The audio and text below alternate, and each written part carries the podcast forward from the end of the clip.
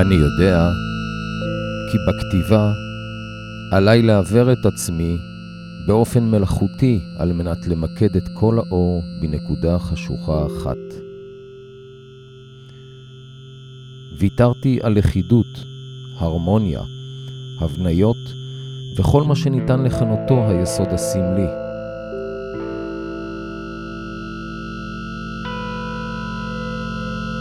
ויתרתי על כך משום שחששתי שכל חוויה, כל תביעה וציפייה שכאלה, יחבלו במה שיש לגלותו, או לחילופין, שאראה אותו באופן מעוות, גם אם מיופה.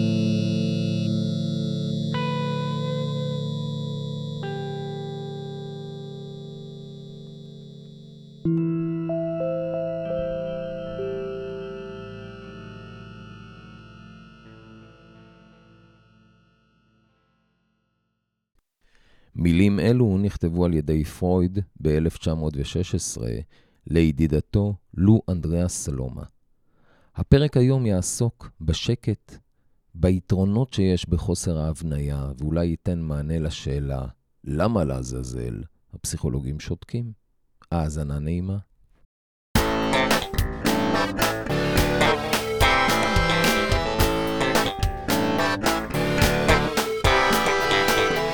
The Noon, 15 דקות על מה שפסיכולוגים לא אומרים.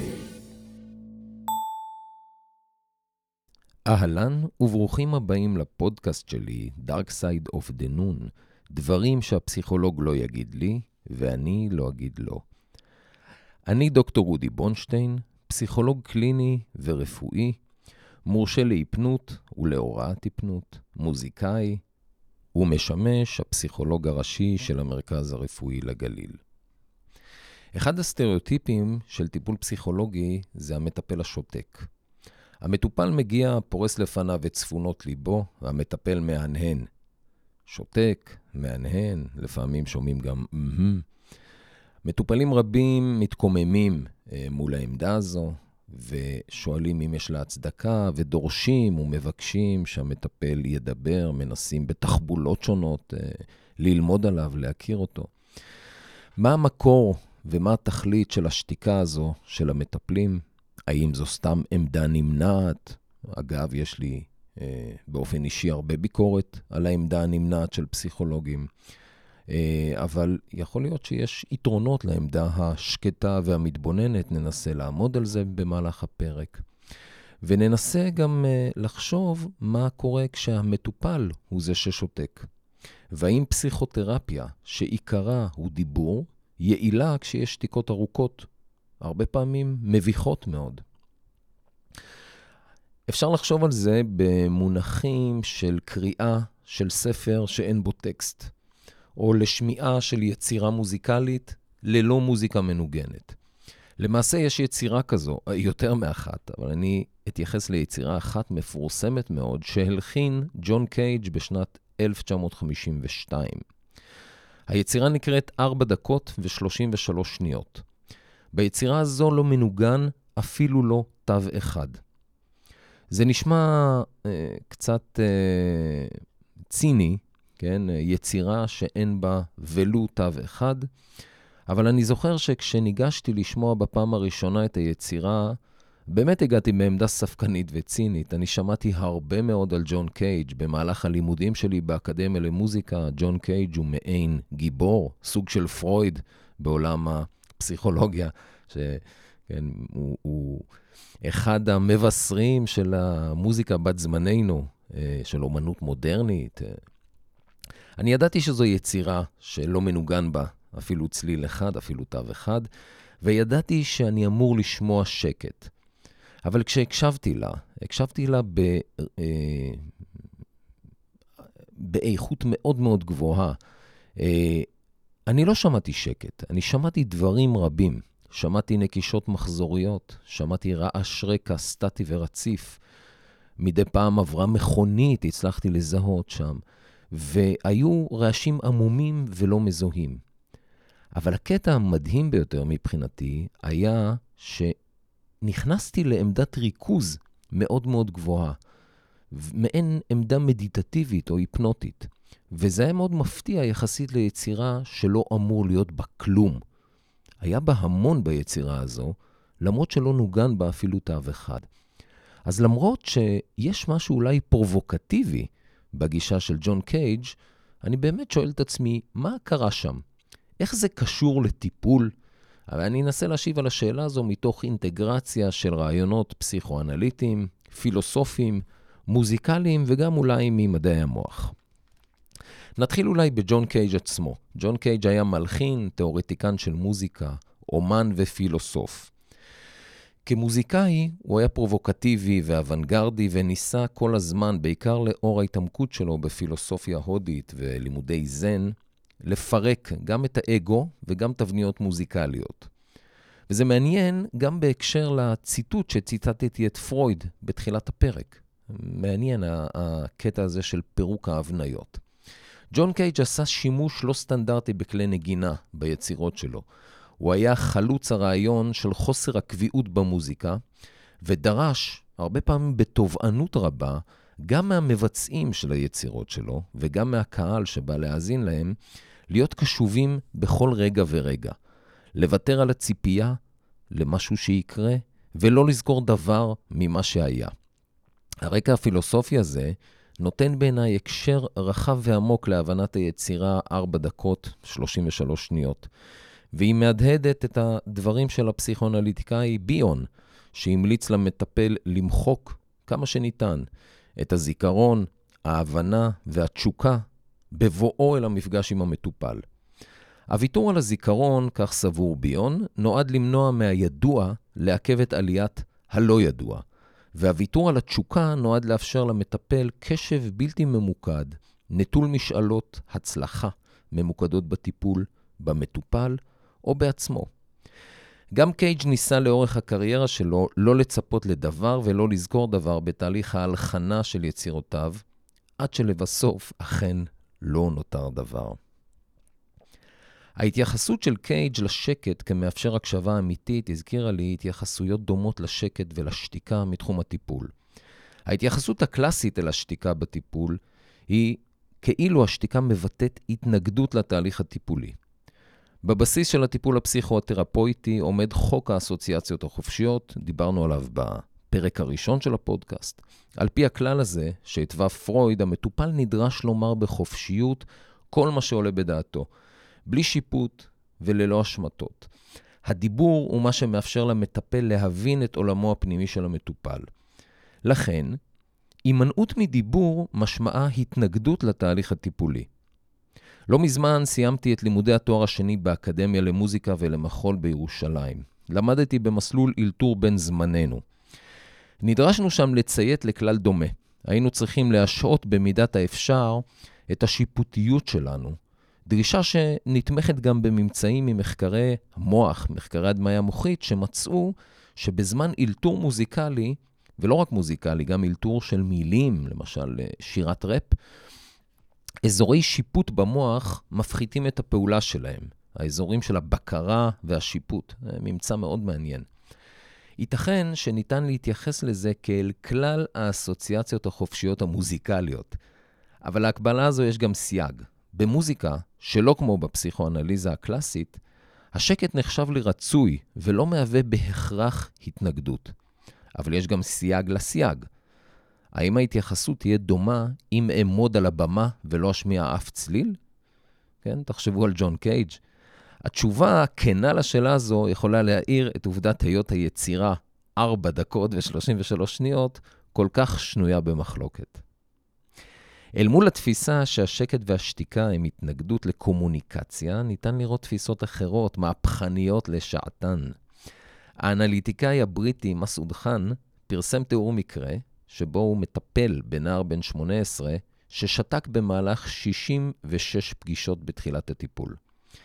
לאט לאט הבין המטפל שיכול להיות שהשתיקה לא מהווה התנגדות או חוסר בתקשורת, אלא שזו שפה.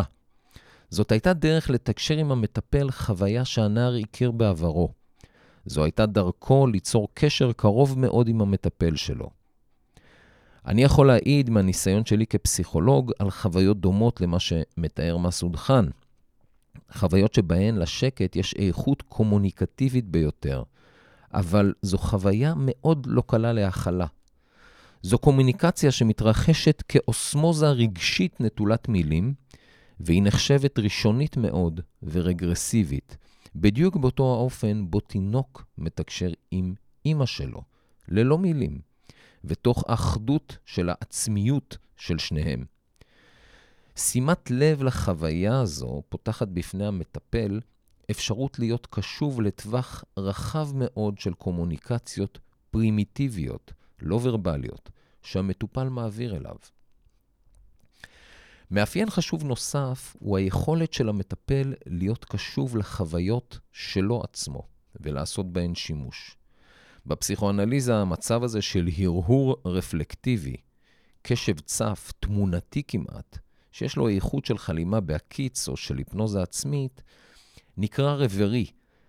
גם עליו דיברנו בפרקים הקודמים. בעולם הטיפולי העכשווי, הרברי הוא מצב נפשי רגשי מומלץ מאוד.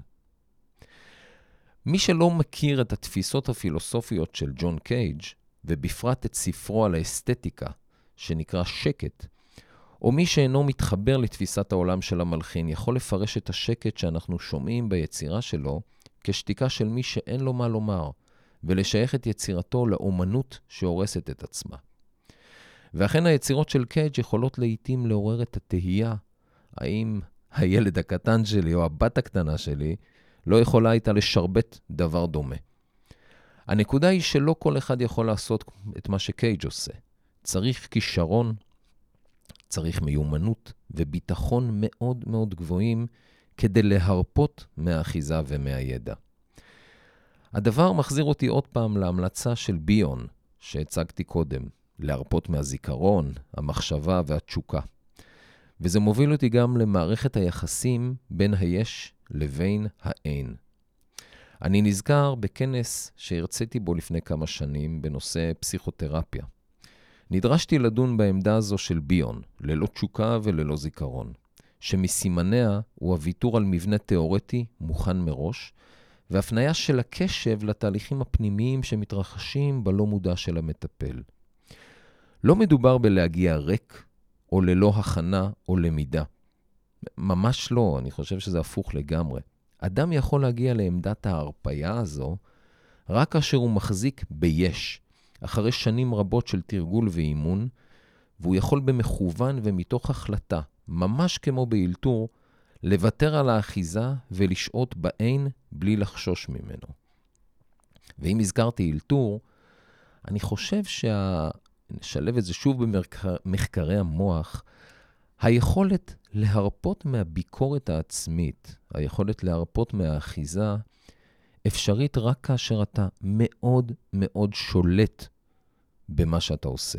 כשאתה מיומן בנגינה, כשאתה לא עסוק בהיבטים טכניים, וזה מאוד מאוד קשה להגיע לזה, זה דורש אימון מאוד מאוד גבוה ויכולת באמת להירגע משאלות של אני עושה בסדר או אני לא עושה בסדר. מאוד קשה להגיע לזה. הדבר דומה לנושא אחר מתחום הפסיכולוגיה, שאני ארחיב עליו בטח בפרקים הבאים, שקשור לזרימה, flow. חוויית הזרימה, שזו חוויה של שקיעה בתוך הדבר שאני עושה, מתוך הנאה מאוד מאוד גדולה. החוויה הזו אפשרית בפעולות שאני מאוד מיומן בהן, כשאני לא עסוק בשאלות של טכניקה. אלו יכולות להיות פעולות, פעילויות מורכבות מאוד. תחשבו למשל על נהיגה. אבל אני צריך להיות מאוד מיומן בזה כדי לשחרר את העיסוק הסקרני, וזה שרוצה לדעת ו- ו- ו- ולהבין ודורש אחיזה, זה, זה, זו כבר פעולה אחרת, זה לא flow. הפלואו הזרימה האפשרית כאשר אני מאוד בטוח ומרפה. הדבר דומה לעמדה שנדרשת מאומן לחימה, כן, למשל אה, בקראטה.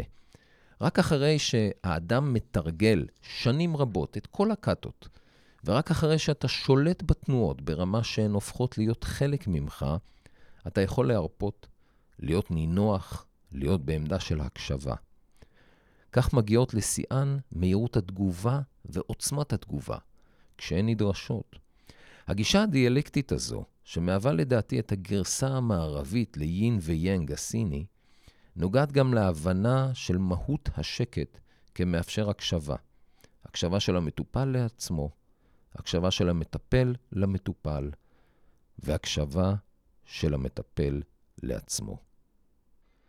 לסיום הפרק, אנחנו נשמע לחן שלי למילים הנפלאות אה, של פסוקים 1 עד 8 מסיפור הבריאה בספר בראשית, פרק א'. הקטע הזה יהווה חלק ממופע שאני מעלה בימים האלו, שנקרא מים חיים, מופע שכולל הרבה אתגרים של הקשבה לחלקים ארוכים ושקטים. ומי שרוצה לתרגל עמדה קשובה, מדיטטיבית, היפנוטית, תוך כדי הקשבה למוזיקה, אגב, לא רק, יש גם קטעים סוערים של uh, רוק וממש שירים, וגם uh, קטעים אפילו של uh, מוזיקת טראנס uh, אלקטרונית, אבל גם המון צורות ארוכות של שקט והתבוננות. מוזמן, ניתן למצוא את הפרטים באינטרנט, ואולי אני אוסיף גם קישור בטקסט שמלווה את הפודקאסט. אז האזנה נעימה, ונתראה בפרק הבא.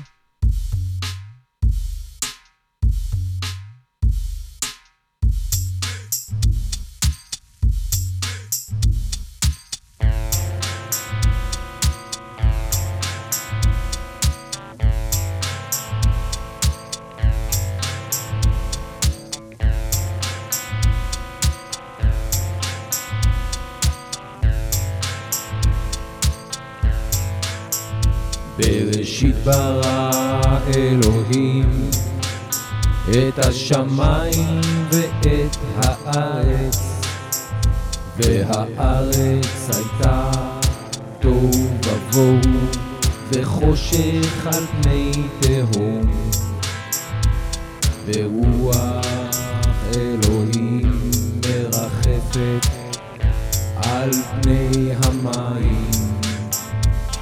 ויאמר אלוהים יהי אור, ויהי אור, וירא אלוהים את האור, טוב. ויבדל אלוהים בין האור ובין החושך. ויקרא אלוהים לאור יום ולחושך קרא לילה ויהי ערב ויהי בוקר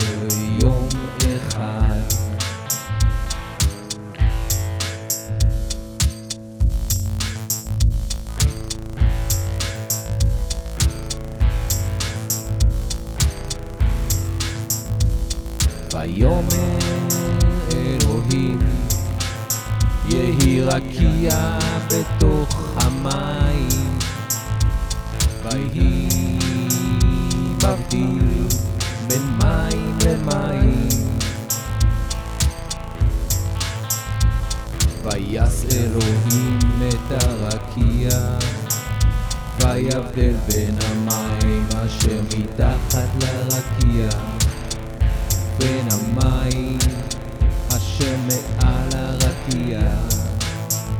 ויהי כן, ויקרא אלוהים